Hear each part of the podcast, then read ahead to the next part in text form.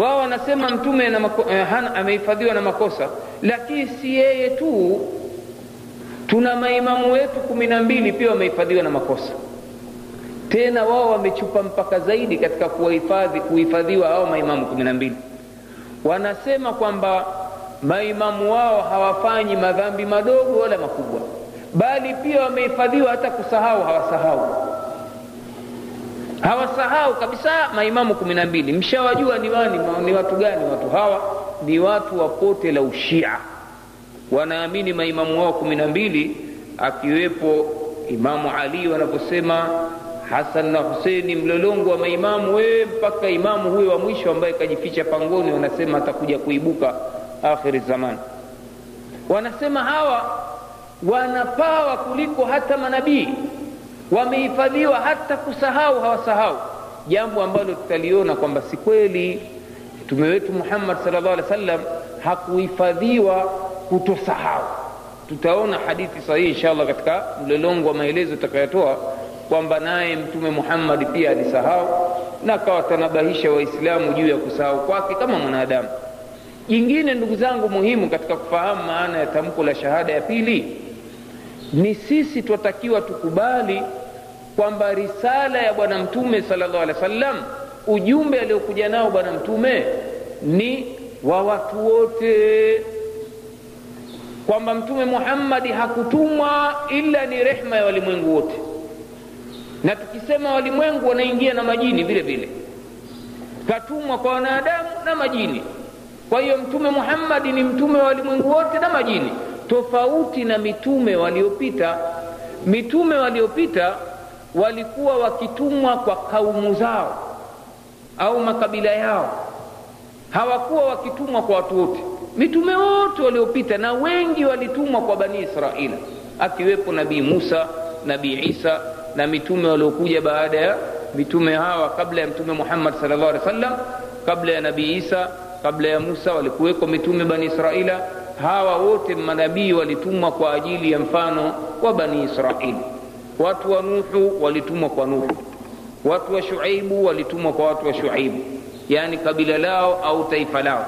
Ama mtume wetu muhammad salllah alih wa sallam ametumwa kwa watu wote. Hili ni lazima muislamu ulikubali na uliitakidi. Kama hulikubali mfano ukasema kwamba ah, mtume muhammadi ni waarabu ushatangua shahadatu anna muhammadan rasulullah wewe muislamu kama njikafiri likisema hatuna neno njikafiri tayari. Lakini wewe useme ah, huyu mtume ni wa arabu. Tayari umetangua risala ya bwana huyu. Umekanusha. Kwa nini? Kwa sababu mwenyezi mungu anasema wama arsalnaka illa kafatan linnasi. Hatukukutuma wewe isipokuwa ni kwa ajili ya watu wote. Kafatan linnasi watu wote. Na yeye mtume sala llah alih wa sallam vile vile anaambiwa na mwenyezi mungu qul ya ayuha nnas inni rasulullahi ilaikum jamia. Sema wewe muhammad waambie watu mimi ni mjumbe wa mwenyezi mungu kwenu nyote. Kwa hiyo hii inni rasulullah ilaikum jamia ni maneno ya mwenyezi mungu. Kwa hiyo ukiyakanusha haya ina maana umekanusha maana ya shahadatu anna muhammadan rasulullah. Kwa sababu katika jumla ya maana ni wewe kukubali kwamba huyu kaja kwa watu wote. Na yeye mtume sala llahu alehi wa sallam katamka vile vile katika hadithi nyingine ambayo imepokewa na imamu bukhari na muslim anasema nimepewa mambo matano ambayo hawakupewa manabii wengine wote waliotangulia kabla yangu mimi. Anasema jambo la kwanza nimenusuriwa nusirtu birubi nimenusuriwa katika vita nikipambana na makafiri basi mwenyezi mungu huwatia hofu makafiri mwendo wa mwezi mzima masafa ya mtu kwenda mwezi mzima mtu akinisogelea katika adui basi mungu huteremsha ruhu hofu katika nyoyo. Hii ni fadhila ya mtume muhammad ambayo mitume wengine hakupewa. Yaani mtu kama nkafiri atakwenda kumpiga vita muhammad hofu inamjia. Au kiswahili cha vijana saingia mchechetu. Saa hiyo hiyo. Na hili halipo kwa mtume hata kwa wafuasi wake vile vile kama ilivyokuwa inaelezwa kwa wanachuoni juu ya maana ya hadithi hii kwamba wale wafuasi wa mtume pia wakipambana na makafiri basi wale makafiri huingia mchechetu hofu. Na yanyi mwayaona yaliyotokea hivi karibuni afghanistani na mwamerika vita vya watu ambao maskini wala hawana silaha hawana elimu eh, mwamerika ashindwa kuteremka chini kupambana na vijana kwa ajili ya madevu yao na ndio ilivyo. Kafiri aweza akaogopa akakuona na ndevu tu usijione wewe ni hodari kwa ndevu zako wagopesha watu. Ah, ni mwenyezi mungu katika fadhila ya uislamu wa mtume na wafuasi wake anawatia hofu makafiri. Ukiwa wewe muislamu mfuasi wa kweli wa bwana mtume. Ukidhihiri mahala tu basi tayari mtu atetemeka hivi. Vita vya watu ambao maskini wala hawana silaha hawana elimu eh, mwamerika ashindwa kuteremka chini kupambana na vijana kwa ajili ya madevu yao tu. Na ndio ilivyo kafiri aweza akaogopa akakuona na ndevu usijione wee ni hodari kwa ndevu zako wagopesha watu. Ah, ni mwenyezi mungu katika fadhila ya uislamu wa mtume na wafuasi wake anawatia hofu makafiri. Ukiwa wee muislamu mfuasi wa kweli wa bwana mtume.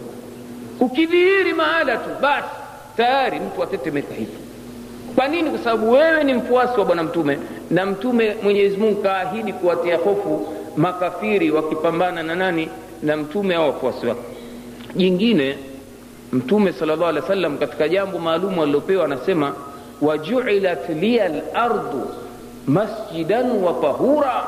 Nimejaliwa mimi ardhi yote hii kuwa ni msikiti na kitu cha kutoharisha mitume waliopita ilikuwa ikifika wakati wa swala lazima aende kwenye jengo la kuswalia haruhusiwi kuswali njiani barabarani au kwenye mahala kwenye kiwanja haruhusiwi ilikuwa. Lakini hii ni kheri kapewa mtume muhammad salllah alih wa ambao hawakupewa mitume wengine. Sisi waislamu tukifika mahala wakati wa swala na hakuna msikiti basi ardhi inageuka kuwa ni msikiti. Wala mtu asijenge dhana hapa labda wamepita nguruwe hapa nini. Maadamu huna hakika swali unaona? Kwa sababu mvua na jua ni inatoharisha ardhi. Ndio maana ni sunna katika uislamu katika mambo ambayo yanathibitisha eh, tahara ya, ya, ya, ya ardhi mtume ilikuwa ni ada yake siku za idi akiswali kwenye viwanja. Na msikiti wake mnajua ni bora.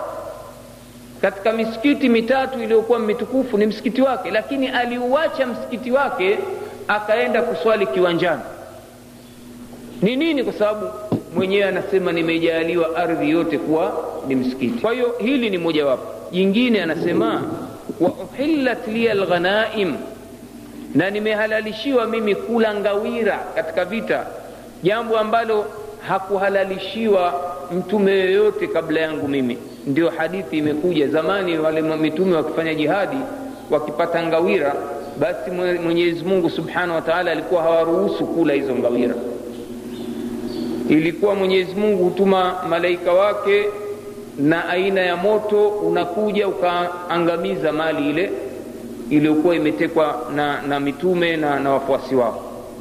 Lakini alipokuja mtume muhammadi akaambiwa kuanzia leo ni halali kula ngawira wewe na wafuasi wako. Kwa hiyo mtume alikuwa akipata ngawira anawagaia wanajeshi katika mujahidini alioshirikiana nao. Jingine ndugu zangu ambalo ndio hili tunalikusudia anasema vile vile nimepewa shafaa. Kabla ya jambo tuliokusudia nimepewa shafaa uombezi kwamba yeye mtume sala llah alehi wa sallam atakuja kutuombea siku ya kiama hata wale waislamu waliokufa na madhambi makubwa kubwa. Kwani anasema shafaati liahli lkabair min ummati maombezi yangu yawafikie mpaka watu wenye kufanya madhambi makubwa kubwa yasiokuwa ya ushirikina lakini liahli lkabair min ummati yaani watakaokufa ni waislamu. Kama wewe umekufa unajidai muislamu umefanya madhambi makubwa umelewa umezini umeiba umenyang'anya umefanya madhambi yote makubwa halafu ukafa ni mshirikina basi huna kitu. Lakini umezini umelewa umefanya hivi umeiba si mfanyaje kuna nafasi maadamu umekufa muislamu kuna nafasi ya kuombewa na mtume. Kwa nini? Kwa sababu ya tamko lako la shahada mbili. Litakuwa nusra kwako wewe. Kwa hiyo anasema hili nalo pia nimepewa. Halafu vile vile la mwisho sasa anasema wakana nabiyu baathu ila qaumihi khasa wabuithtu ila nnasi kafatan mitume wote walikuwa wakitumwa kwa kaumu zao lakini mimi nimetumwa kwa watu wote. Ndio yale maneno alikuwa anasimulia yanafafanua maneno haya wakati wa khutba ya, ya kuagana na waislamu siku anafanya hija mtume akawaambia eh, kullukum min adam wa adam min turab. Nyote nyinyi ni ni ni mnatokana na adam na adam umetokana na, na, na, na udongo. Kwa hiyo akawambia buithtu ila lahmari walaswad nimetumwa kwa mweupe na mweusi kwa hiyo mtu kama muislamu ah, huyu mtume ni watu weupe mtume wa arabu tayari kakanusha risala huyu anatoka katika uislamu.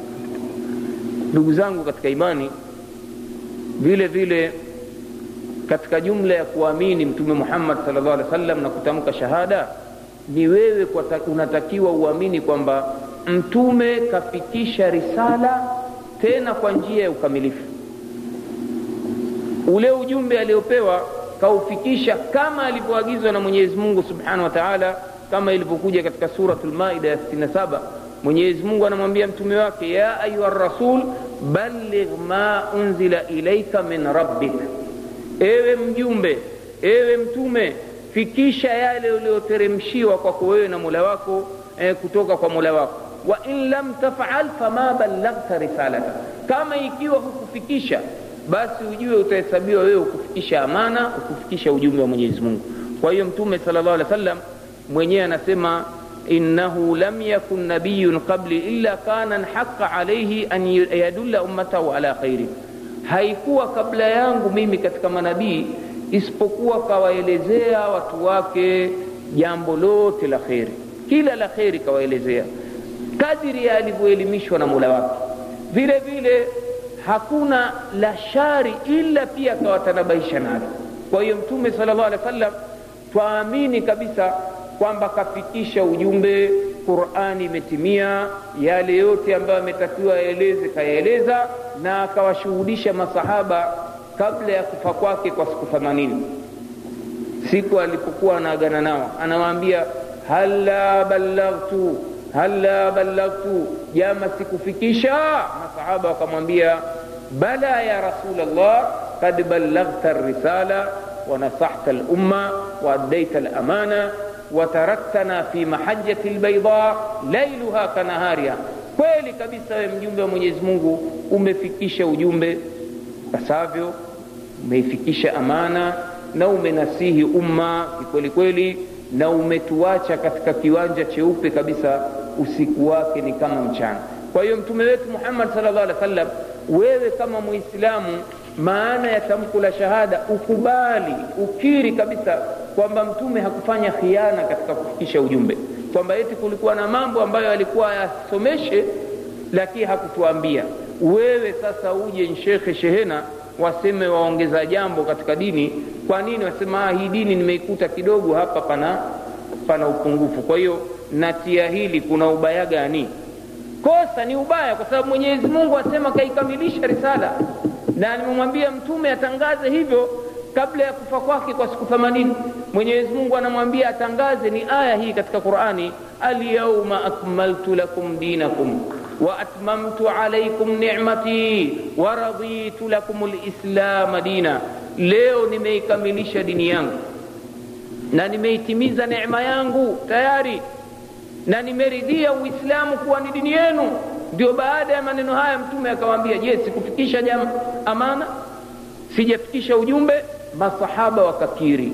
Walipokiri kwamba mtume kafikisha shahada kafikisha amana mtume akawapa agizo sasa tukufu.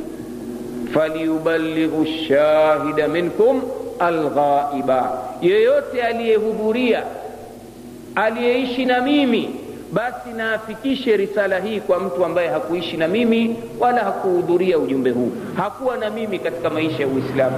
Ndio pale masahaba mara baada ya kufa kwa mtume wakaibeba amana hii kutoka kwa mtume. Aya hii iliposhuka ndugu zangu katika imani masahaba wakubwa walilia sana. Kwa nini? Kwa sababu wanaona sasa mzigo aliokuwa amepewa bwana mtume wanabebeshwa wao. Na mtume alikuwa akilindwa. Wao hawana ulinzi si masumina mtume alikuwa anateremkiwa na jibril kama ikiwa waislamu wana abubakar walilia. Kwa nini? Kwa sababu wanaona haya wanayabeba wao wakati wahi unakatika. Kufa kwa mtume maana yake kukatika kwa wahi. Kwa hiyo wanalia kuona sasa twabeba mzigo kwa sababu hatuna sisi ila kurejea kwenye qurani na sunna ya bwana mtume salllah alih wasallam na sisi sasa twaweza kosea katika kufanya jitihada. Nani atatukosoa? Wanaogopa kufanya makosa pamoja na kwamba mtume kawaambia man faasaba falahu ajrani wa man jitahada falahu ajri mwenye kujitahidi akapatia basi atapata ni ujira mbili. Mwenye kujitahidi akakosea atapata ujira mmoja pia liliwafanya walioona hili kosa pia twaweza labda tukapata kwa sababu ni amana kwa hiyo hawa watu walifikisha ujumbe ipasavyo masahaba walikuwa wanaogopa kusema maneno ya kumzulia bwana mtume kwa sababu mtume aliwaambia man kadhaba alaya mutaamidan falyatabawa maqadahu min annari mwenye kunisingizia urongo basi ajiandalie makazi yake na motoni. Kwa hiyo walikuwa wana hofu kabisa asema maneno ana hakika kayasikia kwa bwana mtume.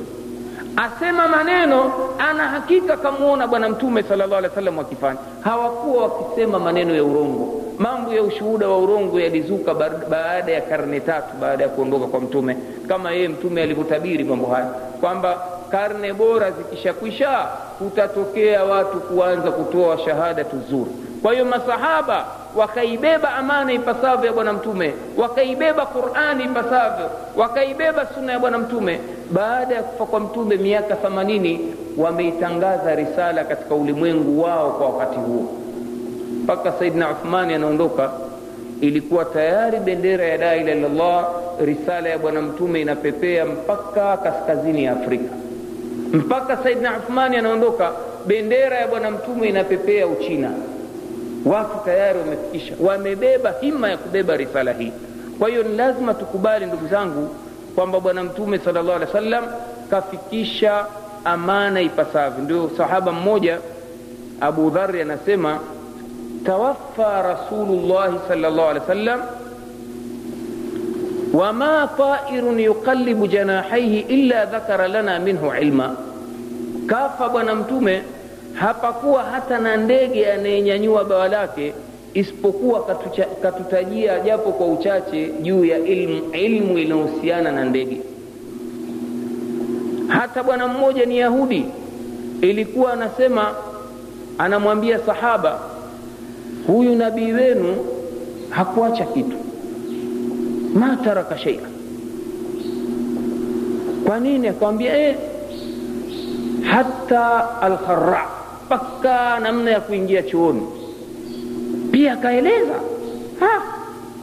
manake kuingia chooni wanaona jambo mtu enda kutoa uchafu ingia mahala pampa na uchafu uchafu. Pia mtume kaeleza sahaba akamwambia ajal allamana rasulullahi sala llah alih mtume katufundisha mtu akiingia chooni aingie kwa mguu wa kushoto. Na aseme maneno haya na akiingia akishamaliza haja yake kwanza akae afanye nani achutame. Akishamaliza haja yake basi atumie mawe atumie maji kujitoharisha. Akitoka chooni afanye hivi. Hakuna dogo kubwa linalomhusu mwanadamu ila kalieleza bwana huyu sallallahu alaihi alehi wa sallam